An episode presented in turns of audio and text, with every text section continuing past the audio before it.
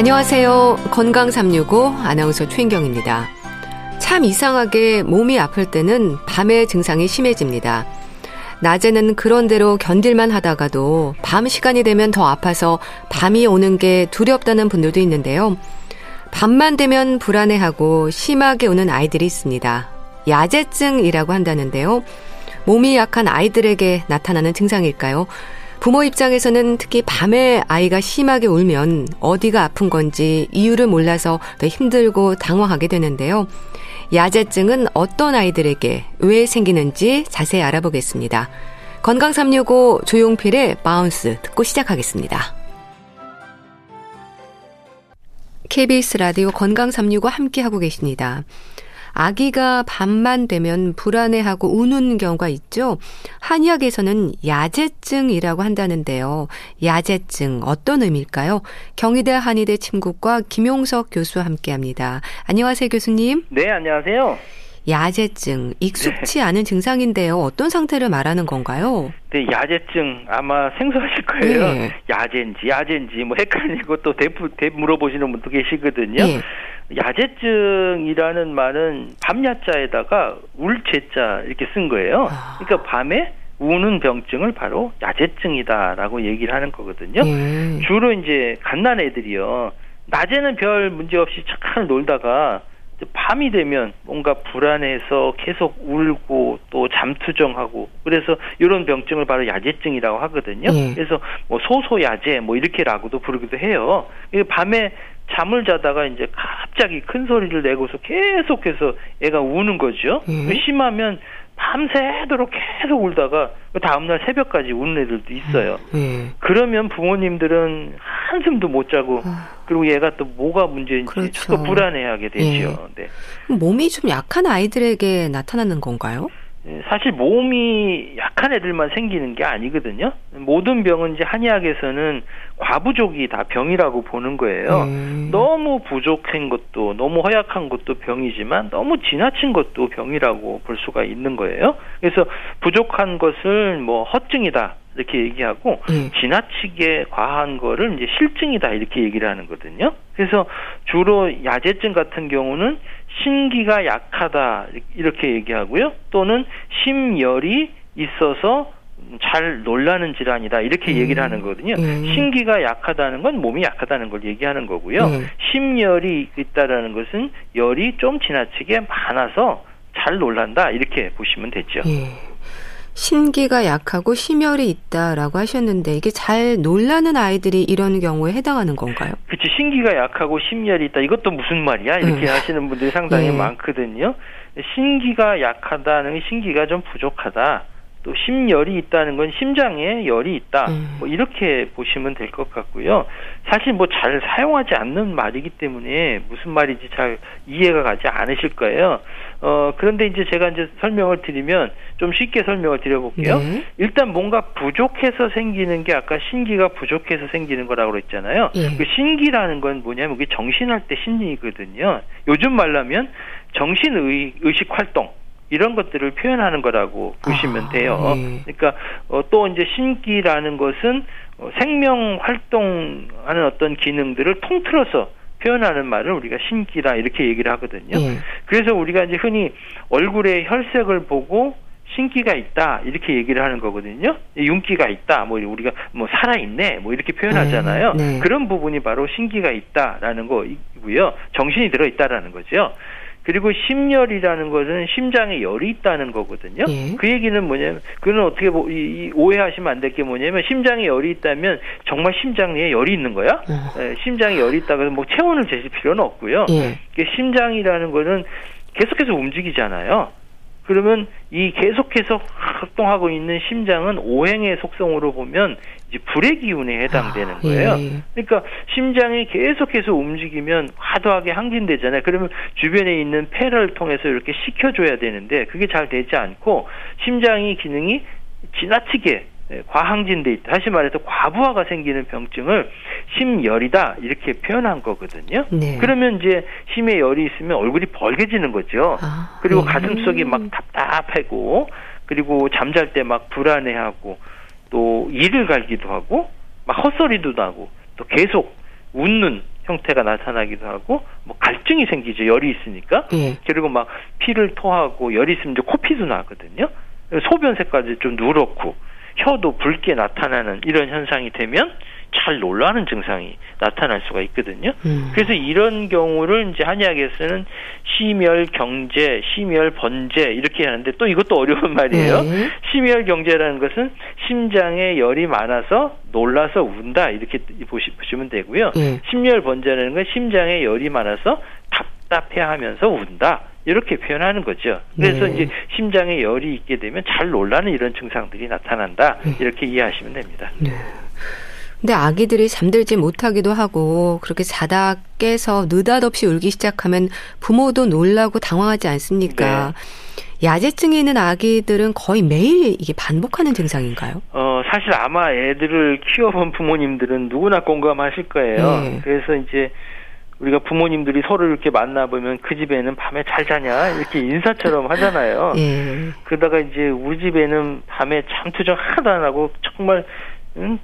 콜콜 잘 잔다 그러면 무척 부럽기도 아, 하지요. 맞아요. 예, 사실 아이가 잠자지 않고 잠투정하면 부모 입장에서는 잠을 자야 내일 일을 하잖아요. 그래서 굉장히 힘들지만 그것보다 더 힘든 거는 이 아이가 뭐 때문에 우는지를 알지 못하니까 더 힘들어하지는 거죠. 예. 왜냐하면 좀 큰 아이들 같으면 울면은 어디가 아파서 우니? 배가 아파서 우니? 뭐 무서워서 우니? 이렇게 물어볼 텐데 깐난 아이들은 물어봐도 대답도 못하니까 정말 답답하고 그러다 보면 아, 이 애가 정말 뭐 큰 병이 있어서 그런 거 아닌가 이렇게 음. 걱정부터 앞서게 되거든요. 음. 그러니까 단순히 잠투정을 부리는 건지 아니면 어디가 아파서 그런지 분간하기 못하니까 더 답답하죠. 그리고 밤에 이런 증상들이 생기면 더 답답해요. 왜냐하면 달려갈 곳이 응급실밖에 없잖아요. 그렇죠. 그러니까 더 불안해지고 그렇죠. 근데 사실 이런 아이들이 잠수정이 계속되는 경우 특히 2주 이상 지속되면요. 예. 반드시 어떤 몸에 문제가 있는지를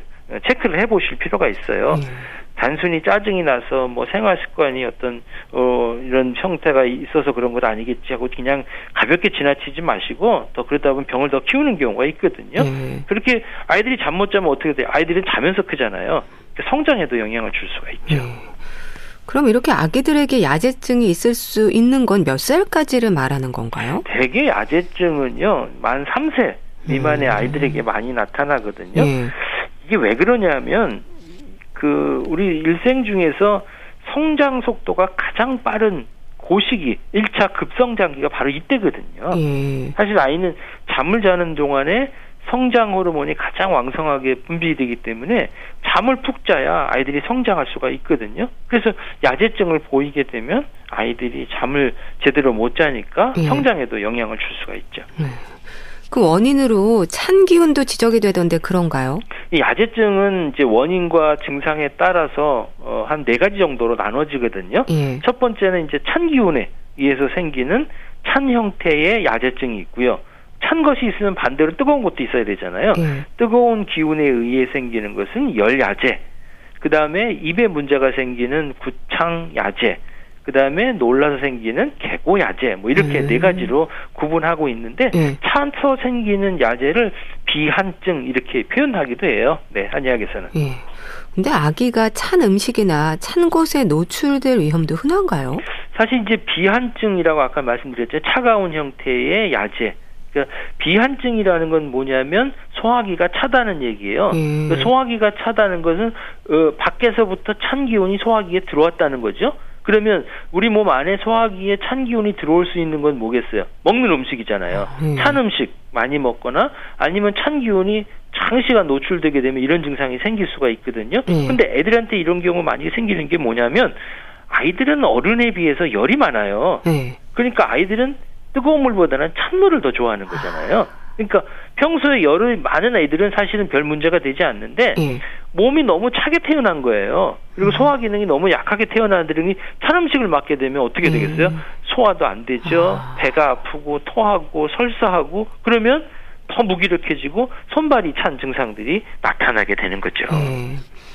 그러니까 그렇게 몸이 좀 차가워졌을 때는 증상으로도 알 수 있을 것 같은데요. 얼굴에서도 나타날 것 같습니다. 어떤가요? 그렇죠. 이제 한의학에서는 환자를 진찰할 때 망문 문절이라고 해서 네 가지 방법을 하거든요. 이게 뭐냐면 보고 듣고 물어보고 만져보고 진찰한다는 거예요. 예. 그 중에 이제 망진이라는 게 눈으로 보고 확인하는 거거든요. 이제 의사가 음. 눈으로 특히 이제 환자의 얼굴의 색이나 또 윤기 아까 말씀드린 신기 이런 것들을 보고 진찰하는 거거든요. 예. 그러니까 병이 차가워서 생기는 증상들은 대개 얼굴에 어떻게 나타나면 얼굴색이 푸르게 되는 거예요. 음. 그리고 창백하게 되는 거예요. 심하게 되면. 예. 그리고 특히 이제 비한증이라고 해서 찬 야제 같은 경우는 비장이 손과 발과 연결이 돼요. 음. 그렇기 때문에 손발이 차지게 되는 게 특징인 거고요. 네. 이렇게 비장의 기운이 차서 생기는 야제증은 주로 소화기가 약한 아이들이 배가 아프거나 속이 거부룩해서 잠을 깊이 못 자게 되거든요. 예. 주로 밤이 되면 손발이나 또 배가 차가워지는 아들한테 이런 증상들이 많이 생기고요. 이런 애들 보면 몸을 구부리고 배를 감싸듯이 울면서 칭얼거리는 경우가 많죠. 예. 또 다른 원인으로는 반대의 경우 몸에 열이 있어도 울기도 한다면서요? 그렇죠. 열 때문에 생기는 경우가 심열야제라고 음, 예. 하는 거거든요. 심장의 기운이 열이 가득해서 생기는 거고요. 주로 이런 아이들은 가슴이 답답하고요. 예. 잠투정을 하고 심한 경우에는 우는 이런 증상들이 아주 심해지게 나타나죠. 예. 또 하나 입안이 헐어도 야제증이 생길 수 있나요? 이 요거는 이제 구창 중설 야제라고 하거든요. 음. 구창이라는 것은 입에 염증이 생기거나 입안이 헐었다. 그렇기 때문에 잠을 못 자는 거거든요. 또 이제 치아가 날라가려면 이제 간질간질 하잖아요. 네. 그러면 또 몸살처럼 이렇게 층얼층얼대는 이런 현상들이 생길 수도 있고요.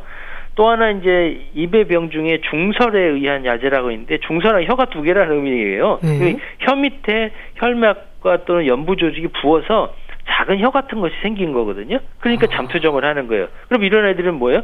멀건 침을 흘리고 이 혀 같은 것들이 또 하나 생기니까 젖을 제대로 빨지 못하잖아요. 네. 그러니까 배가 고파서 자주 보채는 형태가 나타날 수가 있죠. 그렇군요. 야제증의 원인이 참 다양하네요. 그런데 밤에 갑자기 우는 이유로 많은 부모들이 경기를 걱정을 합니다. 경기도 원인이 될 수 있을까요?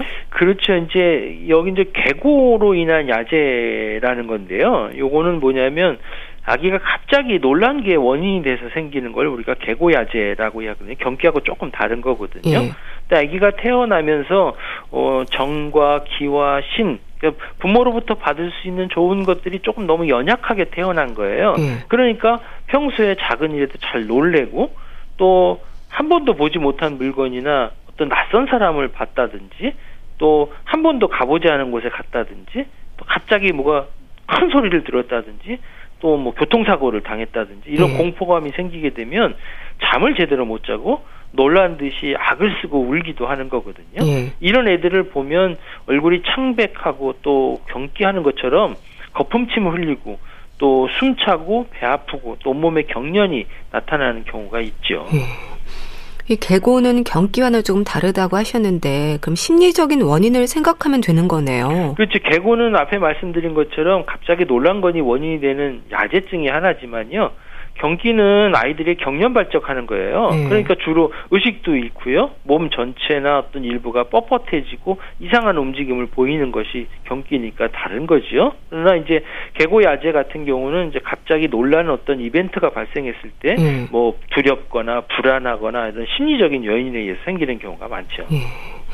쭉 원인을 얘기해 주셨는데 이런 원인들 중에서 가장 흔한 건 어떤 경우인가요? 어, 사실 아이들의 체질이 워낙 다양하기 때문에 무엇이 더 흔하다고 이렇게 말씀드리기는 어렵지만요. 예. 다만 임상적으로 이제 환자분들 아이들을 보게 되면 과식하거나 때 생기는 경우가 많고요. 예. 또 정신적으로 불안하거나 공포하거나 흥분되는 경우가 사실 좀 많아요. 그래서 뭐 비한이란 심열이나 계고 뭐 야제 등에서 주의 깊게 좀 살펴볼 필요가 있습니다. 예. 그런데요, 낮에는 증상이 있어도 잘 느끼지 못하다가 밤에 증상이 심해지면서 울기 시작하는 건가요? 예, 그러니까 야제죠. 예, 아, 밤에 증상이 예. 나타나니까 수면을 위해서는 이제 잠을 자기 위해서는 몸의 기운이 안정이 되고 깔아앉아야 되거든요. 예. 밤에는. 근데 이런 원인에 의해서 불안정하게 되면 아이들이 잠을 못 자고 보채는 현상들이 생기게 되는 거죠. 예. 그래서 낮에는 잘 놀다가 밤에 유독 보채거나 운다고 얘기를 하는 거네요. 그렇죠. 이제 그게 이제 전형적인 야제 증상의 특징이고요. 음. 그러니까 몸이 잘 때는 안정이 돼야 되는데 그게 안 되고 자꾸 불안해지니까 이런 현상들이 생기는 거죠. 네. 결국 체질과도 연관이 되는 부분일까요? 이 동의보감에 보면 어, 심장이 약하고 이제 스트레스가 예민해지죠. 예. 그리고 열이 많은 체질 아이가 이제 수시로 놀라거나 어, 낮에 어떤 무서움이나 공포감을 느꼈을 때 발생한다 이렇게 얘기를 하고 있어요. 예. 그러니까 어, 스트레스를 아주 예민하고 민감한 아이 또 평소에 열이 나는 아이들이 생기는데 이런 경우에 우리가 이제 매미 허물을 써요 한약에서는. 어. 매미는 사실 시끄럽게 울어대는 거잖아요. 네. 근데 밤에 우는 애들한테 사용한다니까 좀, 어, 좀 아이러니한 거고 있고요. 네. 또 예전에 우리가, 어, 할머니들 같은 경우는 밤에 애들이 울면 뭐 영사나 경면주사 같은 거 물에 타먹기도 했거든요. 음. 근데 절, 지금은 절대 그러시면 안 되고요. 네. 이런 약재들은 독성이 있거든요. 그러니까 반드시 한의사의 처방을 받아서 사용하셔야 됩니다. 네. 그렇게 체질적으로 잘 놀라는 아기들도 있고 몸에 열이 많거나 심장이 약한 아기들의 경우를 미리 알 수 있는 방법은 없을까요? 관찰할 수 있는 부분이라든지 있을 것 같은데요. 체질적으로 잘 놀라는 아이들은 주로 이제 새로운 환경에 어떤 불편감을 느끼거나 두려움을 느끼거나 또 낯가름이 있거나 그래서 특히 이제 이런 아주 예민한 성격에 있는 부위들이 많아요. 예. 그리고 몸에 열이 많은 경우는 아이들이 이제 땀을 많이 흘리잖아요. 예. 이런 경우가 있기 때문에 특히 이제 신경이 예민한 아이들은 소화도 잘 안 되는 경우가 있거든요. 그리고 땀을 많이 흘리는 건 열이 많은 형태가 있고 예. 또 체질적으로 잘 노는 애들은 손발이 차지는 형태가 있거든요. 그래서 손발이 찬 것하고 땀 그리고 대변하고 또 소변색 이런 것들을 잘 관찰해 보시면 좋을 것 네. 같습니다. 네. 이 아기들이 울면서 보챌 때 혹시 체했나 해서 바늘로 손을 따거나 이런 일도 있는데 어떨까요? 사실 이렇게 하면 안 되거든요. 네. 간혹 아기가 밤에 이제 울음을 안 고치고 계속 계속 울면 손가락 끝으로 뭐 체했나 해서 따는 경우도 있거든요. 네. 근데 아이들이 이렇게 따면 이렇게 더 놀래거든요. 어. 그러면 증상이 더 네. 악화될 수 있거든요. 또 이제 손가락을 따다가 보면 2차 감염도 생길 수 있으니까 오히려 그렇게 하지 마시고요. 이 손바닥을 엄지 손가락으로 살살 이렇게 문질러 주시는 게 더 효과적입니다. 네. 그렇게 손바닥을 살살 눌러주는 건 어떤 효과가 있는 건가요? 손바닥을 살살 눌려주면 손은 인체 축소판이잖아요. 그래서 온몸에 기혈 순환을 촉진시켜 주거든요. 예. 이런 경우는 뭔가 막혀서 생기는 것이니까 소통을 잘 해주게 되고요. 이 손바닥을 살살 문질러 주게면 손에는 따뜻한 온기가 전해지잖아요. 예. 그러면 따뜻하게 되면 마음이 안정되죠. 그러니까 아이들이 울며 보챌 때도 도움을 줄 수가 있습니다. 예. 그 집에 비상약처럼 챙겨두는 청심환, 뭐 기응환, 포룡환 이런 약들도 있는데 먹여도 되는 걸까요? 사실 이제 아이가 잘 놀라서 또 뭐 자지러지게 울거나 또 조그만 소리에도 예민하게 깜짝깜짝 놀라면 옛날에 어르신들께서 이제 기응환이라는 약을 예. 챙겼어요. 이게 마치 만병통치처럼 사용하는데 지나치게 사용하시면 안 되고요. 사실 이제 기응환이라는 거는 거기에 백삼, 뭐 사향, 웅담, 침향, 용내 같은 한약재가 있어요. 예. 그러니까 대개 이제 진정시키고 또 열을 내려주는 효과가 있어서 특히 이제 소아 아이들이 경기가 있을 때 발작기에 주로 활용되는 약재이고요. 음. 또 청심환이나 포리용환도 마찬가지로 열을 식혀주고 경련을 억제해주는 일종의 이제 비상약이거든요. 근데 문제는 뭐냐면 여기 들어가 있는 뭐 열을 내려주는 약들이 사양이나 우황이나 용내 같은 약재는 성질이 차요. 그리고 음. 강하기 때문에 오래 쓰게 되면 어떻게 됐어요? 장부가 약한 아이들은 음. 이걸 견디지 못하는 거예요. 그래서 음. 만성 설사를 하거나 소화가 잘 안 되는 이런 증상들이 있으니까 이런 약들은 장기간 복용해서는 안 됩니다. 음. 자, 그런데요, 또, 흔히 말하는 경기가 아기들의 모든 경련을 의미한다면, 경풍은 또 뭔가요? 이것도 경련 반응이지 않나요? 네, 경풍이라는 말은 놀랄 경자에다가요, 바람풍자 쓴 거거든요. 풍자가 들어가면 되게 마치 바람이 불어서 나뭇가지가 흔들릴 것처럼 떨고 있는 현상들을 말하는 거예요. 그러니까 음. 경풍이라는 것은 놀래서 떨고 있는 것처럼 경련을 일으키는 거거든요. 특히 이제 아이들이 경풍을 일으키는 거는 대개 갑자기 체온이 상승할 때 생기는 열성 경련이 가장 많고요. 또 체하거나 놀라거나 두려워서 하는 경향이 있지요. 예. 열이 좀 문제가 되는 건가요? 그렇죠. 이제 그래서 이제 아이들의 경풍을 미리 예방하게 되면 이제 급성 열병으로 열이 지속되지 않도록 해주는 게 중요해요. 음. 그래서 이제 열이 올라가지 않게 너무 올라가지 않게 뭐 해열제 같은 것들을 쓰기도 하고 또 미온수 마사지 같은 것도 해주게 되거든요. 그래서 아이들이 얼굴이 붉은지 또 이마에 톤을 대봐서 열이 나는지 그리고 아이들이 눈이 뭔가 환한 것처럼 보이는지 이런 것들을 뭐 세심하게 살펴볼 필요가 있죠. 네. 근데 부모들은 일단 아이가 열이 나면 가장 크게 당황을 하지 않습니까? 거기에 몸까지 떨면 아무 생각이 안 날 텐데요.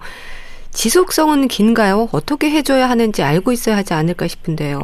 네, 열성 경련이 사실은 이제 어린 아이들한테 가장 흔하게 생기는 어떤 경련이거든요. 예. 어, 대개 이제 예후가 아주 양호한 편이에요. 뭐 몇 분 정도 지나면 이게 가라앉고 됐거든요. 근데 이제 어, 이런 경련이 단순히 이런 경우도 있지만 열이 지나치게 많은 뭐 폐혈증이라든지 뇌수막염 같은 이런 급성 감염 질환에 올 수도 있어요. 음. 그래서 원인이 뭔지를 세심하게 조사할 필요가 있고 특별히 첫 번째 경련이 발생했을 때는 더욱 주의를 해야 되고요. 음. 이때 증상은 이제 눈이 한쪽 방향으로 막 돌아간다거나 또 열이 높은 것과 함께 팔다리가 뭐 뻣뻣해지거나 또 규칙적으로 몸이 떨면서 축 늘어지는 모습을 보이거든요. 대개 이제 열성 경련은 생후 6개월 이전과 어, 5세 이후에는 드물고요. 음. 대개 생후 14개월에서 18개월 정도에 가장 많아요. 그리고 열성 경련의 한 90% 이상이 3세 이전에 첫 경련을 하고 뭐 생후 5, 6개월 이전에 경련에 발생하는 경우는 일단은 이런 중추성 감염이 뭔지를 확인해 보야 되고요. 또 경련이 어 15분 내에 그치기 때문에 큰 음. 문제를 일으키지는 않지만 이게 이상이 되면 좀 병원에 급히 가야 되는데 응급화 치료를 할 필요가 있는 거거든요. 음. 응급 치료를 이제 부모들이 조금 아셔야 될 게 뭐냐면은 우선은 아이가 경련을 하게 되면 토할 수가 있잖아요. 음. 그러면 질식할 수가 있기 때문에 음. 몸을 옆으로 눕혀 준다든지 고개를 옆으로 돌려주는 게 상당히 중요하고요. 음. 이어서는 이제 아이가 경련을 일으키는 도중에 숨을 쉬는 근육이 강직이 되기 때문에 목이나 허리 주위에 조이는 것들을 풀어줘서 좀 시원하게 해주는 게 좋겠고요. 또 격렬한 아이를 격렬하니까 부모가 꽉 잡거나 주무르거나 하는 것은 그렇게 안 하는 게 좋거든요. 음. 왜냐하면 잘못하면 뼈나 근육에 손상을 줄 수 있기 때문에 음. 그래요. 그리고 또 하나 주의할 것 손이나 발을 따는 거 음. 이거 주의하셔야 됩니다. 네. 네. 야제증과 야경증을 또 같은 의미로도 생각을 하는데요. 이게 나이에 대한 구분인 걸까요? 아니, 나이에 대한 구분은 아니고요. 음. 뭐 야제증과 야경증은 독, 똑같이 이제 아이들이 밤에 잘 때 뭐가 문제가 있는 이런 질환이다. 음. 뭐 수면 장애다. 이렇게 보시면 되고요. 뭐 음. 뭐 증상이 조금 다른데 야제증은 밤에 자지 않고 어, 깊게 잠들지 못하고 자주 깨서 울고 보채는 이런 증상들이고요. 음. 야경증은 뭐 갑자기 자다가 놀라서 깨고 소리를 지는 증상, 요 차이라고 보시면 됩니다. 예. 뭐 하나의 수면 장애로도 볼 수 있을 텐데요. 야제증을 예방할 수 있는 방법은 없는 건가요? 이게 성장하면서 자연적으로 사라지는 증상인지도 궁금합니다. 네, 이제 큰 문제가 없으면 성장하면서 아이들이 저절로 좋아지는 이런 형태가 생기기 때문에 초기에 너무 지나치게 경련을 억제해주는 약을 쓰기보다는 좀 경과를 지켜보는 이런 치료를 하게 되고요. 음. 어, 야제증은 잘 때 문제가 생긴다고 그랬잖아요. 음. 그러니까 아이들이 잠을 잘 수, 잘 잘 수 있는 환경을 만들어 주는 게 중요해요. 그러기 위해서는 집이 조금 시원한 게 좋겠고요. 요즘 뭐 찬바람 불고 춥잖아요. 그래서 집안의 온도를 따뜻하게 하고 재우는 경우가 많은데 아이들은 어른들이 쌀쌀하고 느끼는 어떤 21도 정도에서 가장 잘 잘 수 있다고 해요. 음. 그래서 두꺼운 요보다는 얇은 요를 넓게 깔고 이제 마음껏 굴러다니면서 잘 수 있도록 해주는 게 좋고요. 음. 특히 이제 기온이 떨어지는 새벽에는 배 위에 이제 담요를 덮어주는 게 좋고요. 음. 그리고 또 하나 주의할 건 뭐냐면 이 야제증을 예방하기 위해서 저녁 시간을 어떻게 보내는지가 상당히 중요해요. 아, 네. 그러니까 아이가 피곤해서 잘 잔다면서 뭐 가격한 몸놀이를 하거나 야외 활동을 많이 시키는 것은 좋지 않고요. 특히 이제 휴대폰 또 영상 TV 이런 것도 좀 주의하셔야 돼요. 특히 네. 잠달기 한 뭐 최소 2시간 전부터는 의도적으로 차단하시는 게 좋습니다. 왜냐하면 이렇게 자꾸 이런 자극이 가게 되면 아이들이 흥분해서 잠을 자꾸 깨기 때문에 그렇거든요. 네, 알겠습니다.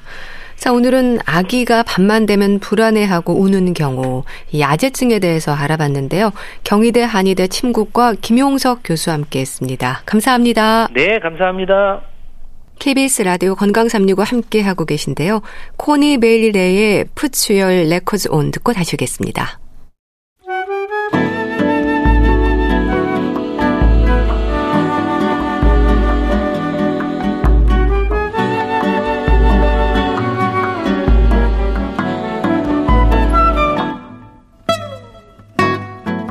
건강한 하루의 시작. KBS 라디오 건강 365. 최윤경 아나운서의 진행입니다.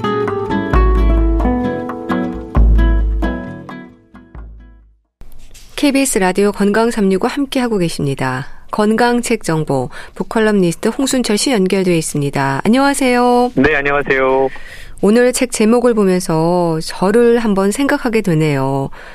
너그러운 편인가 선택적인가 생각이 좀 많아지는데 제목이 아주 약간의 너그러움입니다. 좀 소개해 주세요. 예, 우리는 가끔 다른 누군가의 행동을 보고 어, 저 사람 도대체 왜 그래? 네. 라는 생각을 하거나 말을 할 때가 있지 않습니까? 네. 이 말에는 일단 나의 기준에서는 절대 저런 행동을 하면 안 된다라는 속마음이 숨겨져 있는 거거든요.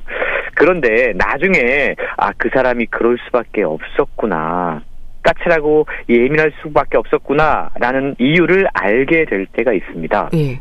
그러면 우리는 즉각적으로 아 그래 뭐 그럴 수도 있지 이런 생각이 들지 않습니까? 이게 바로 이 너그러움이라고 하는 건데요. 예. 타인을 향해서 그럴 수도 있구나 이 마음을 우리 자신에게도 한번 가져보자라는 겁니다. 너그러움이라고 하는 건 그럴 수도 있지 라는 마음을 발견하는 데서 시작된다라고 최근 이야기를 하고 있는데요. 예.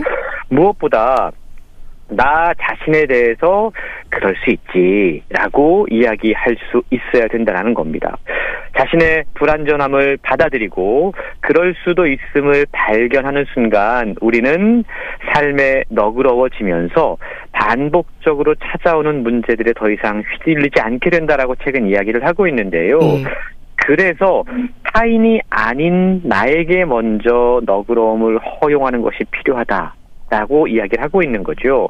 이 책의 저자는 심리 상담사인데요. 예? 우리의 마음이 뇌에 입력된 일종의 프로그램과 같다라고 이야기합니다. 그래서 반복되는 문제를 바로 잡으려면 했던 대로 하려는 그 마음 패턴을 일단 정리를 해야 돼요. 삭제해야 됩니다. 그리고 새로운 패턴을 설정해줘야 된다, reboot 해줘야 된다라고 이야기를 하고 있는데요. 예. 나 자신에게 너그러워지기 위해서 이 책은 오래된 마음속의 쓰레기를 일단 치우고 버려야 되고, 그리고 나 자신에게서 너그러워지기 위한 일상에서 우리가 실천할 수 있는 다섯 가지 알아차림 방법과 예. 여섯 가지 접촉 방법을 체계적으로 정리해 소개해 주고 있습니다. 예. 우선 오래된 마음 쓰레기 치우기 이게 뜻대로 될까 하는 마음이 들긴 하는데 필요하긴 하죠. 그렇습니다. 마음의 문제 때문에 사실 우리가 많은 고통을 겪고 있어요. 음. 2022년도 건강보험 심사평가원이 분석한 자료에 따르면 최근 4년 사이에 우울증 환자가 35%, 불안장애 환자가 32.3% 늘었다고 그럽니다. 예. 더 안타까운 건 20대 우울증 환자 수가 무려 127.1% 아. 폭증을 했고요. 예. 불안장애 환자도 무려 83.5% 늘었다라는 겁니다. 예. 이게 병원에서 치료를 받는 환자 수잖아요. 그렇다면 수치로 드러나지 않은 채 심리적인 고통에 시달리고 있는 사람들은 훨씬 더 많다. 라고 추측해 볼 수 있다라는 거죠. 네. 그러다 보니까 서점에 가보시면 각종 치유에 대한 책들이 계속 출간이 되고 있습니다. 또 뭐 이래라 저래라 라는 식의 조언이 넘쳐나고 있어요. 그런데 상황이 좀처럼 개선되지 않고 있다라는 거죠. 예. 책의 저자는 자신이 왜 그런 고통을 겪고 있는지 제대로 알아차리지 못하기 때문에 음. 그것을 어떻게 풀어나가야 할지도 모른다라고 지적하고 있습니다. 예. 그래서 책에서 저자가 강조하는 이 마음의 고통 문제에 있어서 가장 중요한 게 알아차림이다라고 이야기하고 있습니다. 음. 그 알아차림이라는 게 어떤 건가요? 실제로 저자가 상담사잖아요. 네. 내담자들을 만났을 때 한 사람의 심리적 고통이 회복되는 과정에서 가장 중요한 게 바로 알아차림이었다라고 전하고 있습니다. 사실 눈에 보이지 않는 마음의 움직임을 우리가 알아차린다라는 거 이거 정말로 어려운 일이거든요. 음. 그래서 2000년대 들어서서 게슈탈트 심리치료 이론이라는 게 주목을 받고 있는데 네. 이 이론이 우리의 마음의 움직임을 들여다볼 수 있다라는 거죠. 근데 이 이론의 핵심이 바로 알아차림 그리고 접촉이라고 그럽니다. 네. 조금 쉽게 설명을 하자면 네. 우리가 어두운 곳에 있다가 집 안으로 들어오면 제일 먼저 불을 켜야 되잖아요. 스위치를 하나씩 누를 때마다 어두웠던 공간에 빛이 퍼집니다. 그리고 공간 내부에 놓인 물건들이 선명하게 보이기 시작합니다. 예. 이걸 우리 마음에 적용을 해보는 거죠. 이게 알아차림이라고 하는 겁니다. 어두웠던 방 불을 켜면 집안 모습이 어떨까요? 뭐 여기저기 뭐 널려둔 옷더미, 바빠서 치우지 못한 쓰레기 이런 것들이 방치되어 있을 수 있습니다. 예. 그러면 이걸 제자리에 가져다 주고 두고 또 버리기도 하고 치워야 돼요. 이렇게 환경을 개선하기 위해서 우리가 몸을 움직이는 것, 무언가를 만지는 걸 접촉이라고 이야기할 수 있다는 거죠. 아. 이 알아차림과 접촉이 그래서 중요한데요. 우리의 마음에서 일어나는 일들도 마찬가지입니다. 스위치를 차례로 켜지 않으면 우리 마음속에서 어떤 일들이 벌어지는지 알 수가 없습니다. 어두운 세계인 거죠. 네. 우리가 눈으로 확인하지 않으면 당연히 어디에 어떻게 치워야 되는지 알 수도 없고요. 하나씩 깨끗이 정리하지 않으면 본질적으로 아무것도 바뀌지 않는다라고 책은 이야기를 하고 있는 겁니다. 네. 그러니까 원인 없는 결과는 없다는 말도 있으니까 일단 문제의 원인을 알아야 치료할 수도 있다는 거네요. 그렇습니다. 아, 우리 가운데 많은 분들이 일상생활에서 뭐 우울이라든가 불안장애라든가 이런 심리적인 고통을 경험을 하고 있어요. 음. 근데 안타까운 건 보다 좀 적극적으로 치료에 나서는 사람들이 그리 많지 않다고 그럽니다. 그냥 내 주변을 보니까 뭐 다른 사람들도 다 비슷하게 힘들어하는 것 같으니까. 음. 그리고 뭐 비슷한데 나만 밖으로 꺼내놓는 건 뭐 유난 떤다. 딴 이야기를 들을까봐 뭉개고 있기 쉽상이다라고 저자는 지적을 하고 있다라는 거죠. 더 큰 문제는 자신이 겪는 이 고통이 정확히 무엇인지 제대로 알지 못하는 경우가 많다는 겁니다. 음. 근데 문제는 이렇게 이 마음의 문제를 방치하듯이 보살피지 않고 고통을 쌓아두면요. 이게 마치 이 쓰레기통에 쓰레기가 계속 쌓이는 것과 마찬가지라는 겁니다. 예. 쌓이는 쓰레기는 쓰레기통에 차면 버려야 됩니다. 근데 그걸 버리지 않게 되면 쓰레기통에서 악취가 나기 시작을 하죠. 불쾌해진 마음, 이건 더 이상 이해와 수용을 향한 너그러움을 허락하지 않는다고 그럽니다. 마치 냄새 나는 쓰레기통처럼 우리 안에서 서로를 비난하고 탓하는 악순환 속으로 빠져들게 된다라는 겁니다. 예. 그래서 최근요 이러한 이 악순환의 고리를 끊는 법을 알려주고 있습니다. 우선 자신을 비난하고 탓하는 순간을 알아차려야 되고 예. 각자의 불완전함을 받아들여야 되고 너그러움에 접촉할 수 있어야 되고 나 자신과 타인을 향해서 그럴 수도 있지라는 마음을 갖도록 도와주고 있는데요. 예. 우리의 삶은 정말 크고 작은 스트레스로 가득 차 있습니다. 그리고 그게 좀처럼 회복하지 못할 만한 일종의 자기 비난, 혐오, 우울, 두려움 같은 것들로 이어지게 돼요. 저자는 마치 우리 마음에 꽉 찬 쓰레기처럼 이게 언제고 터져버릴지 모르는 그래서 나와 자신과 상대를 공격하게 되는 이 마음의 감정 쓰레기 문제를 정리해야 된다고 이야기를 하고 있는 겁니다. 예. 오래된 내 안의 마음 쓰레기 많은 분들이 공감하실 텐데요. 근데 그조차도 익숙하면 알아차리기 힘들지 않나요? 조금 민감하게 살피면 그래도 증상으로 나타나는 부분들도 있을 것 같긴 합니다. 그렇습니다. 증상이 분명히 있다고 그래요. 예. 그게 바로 알아차림이라는 거죠. 아. 책에 보면 예. 알아차림은요, 신체 감각 알아차림, 감정 알아차림, 욕구 알아차림, 언어 알아차림, 환경 알아차림 이렇게 다섯 가지로 나눌 수 있다고 그럽니다. 네. 어느 순간 몸의 감각이 예전 같지 않다면 좀 둔해졌다. 그리고 감정이 자꾸만 부정적으로 흘러간다. 그리고 특정 부정적인 언어들을 자꾸만 내가 사용하고 있다면 그게 바로 나의 마음에 쓰레기가 차서 지금 쓰레기통이 곧 폭발할 지경이지도 모른다라는 걸 알아차려야 된다는 거죠. 예. 특정 근육의 뭉침이라던가 통증 또 제대로 통제할 수 없는 우울과 불안 자꾸 치솟아 오르는 분노 신경질적이고 예민한 반응 그리고 누군가에게 자꾸만 시비를 걸고 싶어지고 공격하고 싶은 욕구가 올라온다면 이게 바로 신호라는 겁니다. 음. 저자는 조금 더 구체적으로 알아차릴 수 있는 방법들을 이야기하고 있는데요. 자기의 내면 마음 관계를 알아볼 수 있다는 거죠. 객관적인 비교를 통해 확인할 수 있다고 그럽니다. 게시탈트 심리 치료의 창시자인 펄스란 분이 다음과 같이 우리의 마음 상태를 진단해 볼 것을 제안했다고 그러는데요. 네. 우선요, 내가 어떤 일로 죄책감이나 짜증을 느끼는 어떤 대상을 떠올려 보는 겁니다. 음. 예를 들자면, 네. 엄마와 어머니와 주말에 외식을 하기로 약속을 했는데, 아, 그날 몸 상태가 좋지 않아요. 그래서 다음으로 연기해야만 했습니다. 네. 근데 엄마가 너무 아쉬워하는 겁니다.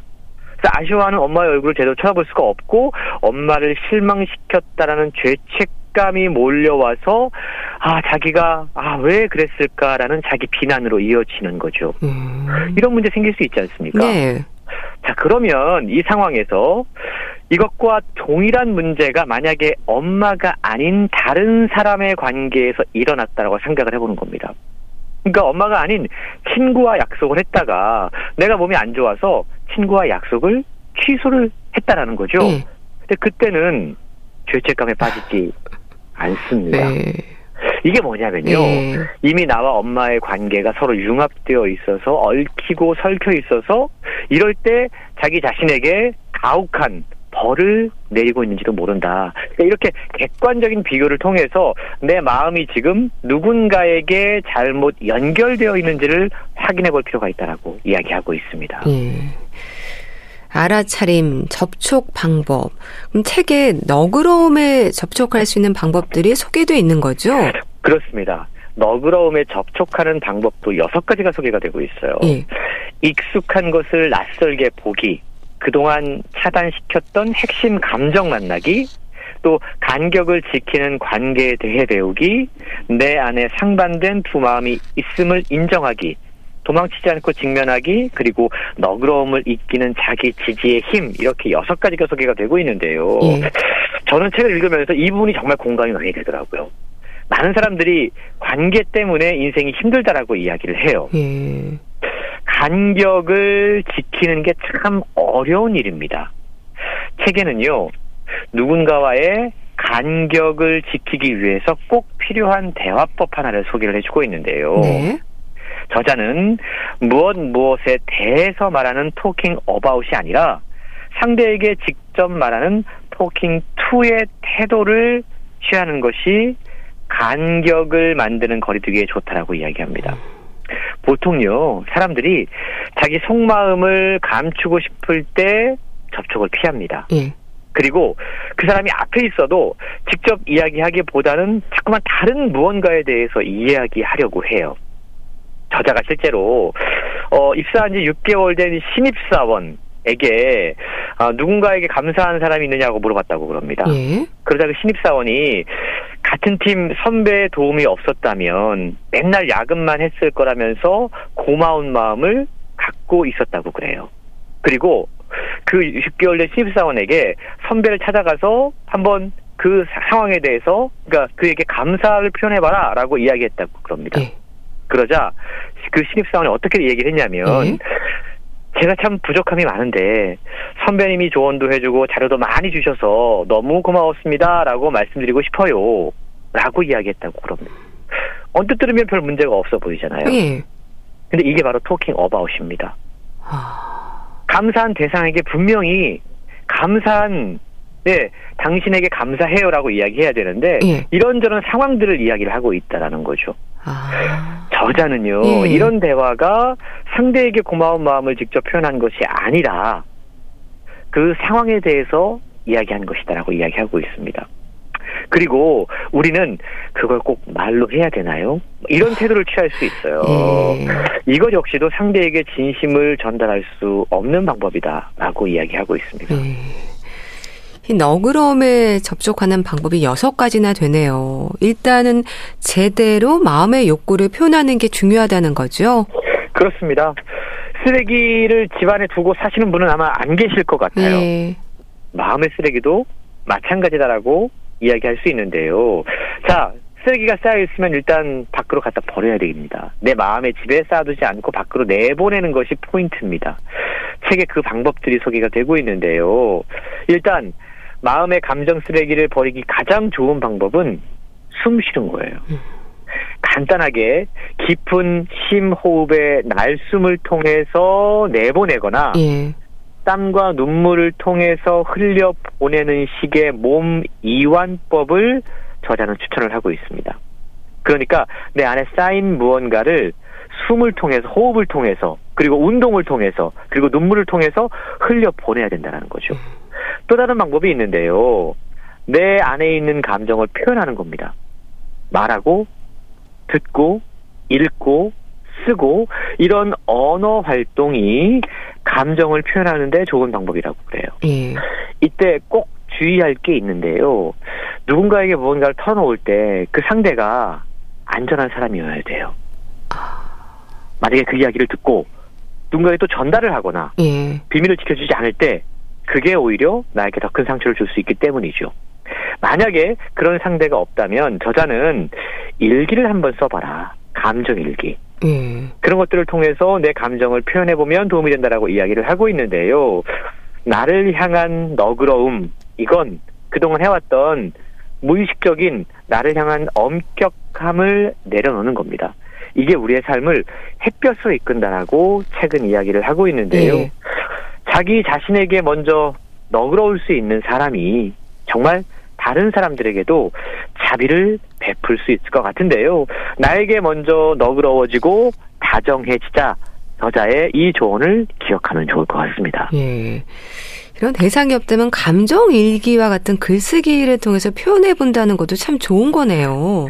그렇습니다. 실제로 치유의 글쓰기라는 게 있지 않습니까? 예. 또 요즘 젊은 세대들도 다 스마트폰을 통해서 무언가를 기록하지만 자기만의 글쓰기 어떤 노트 같은 것들을 마련하는 친구들도 많이 있다고 그래요. 예.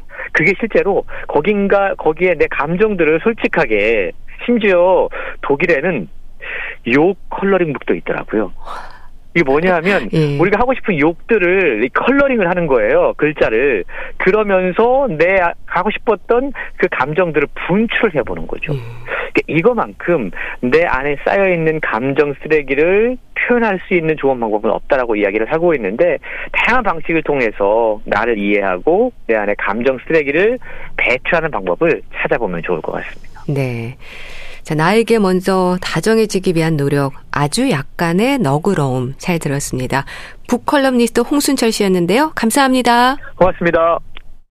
성시경 권진아의 잊지 말기로 해 보내드리면서 인사드릴게요. 건강365 아나운서 최인경이었습니다. 고맙습니다.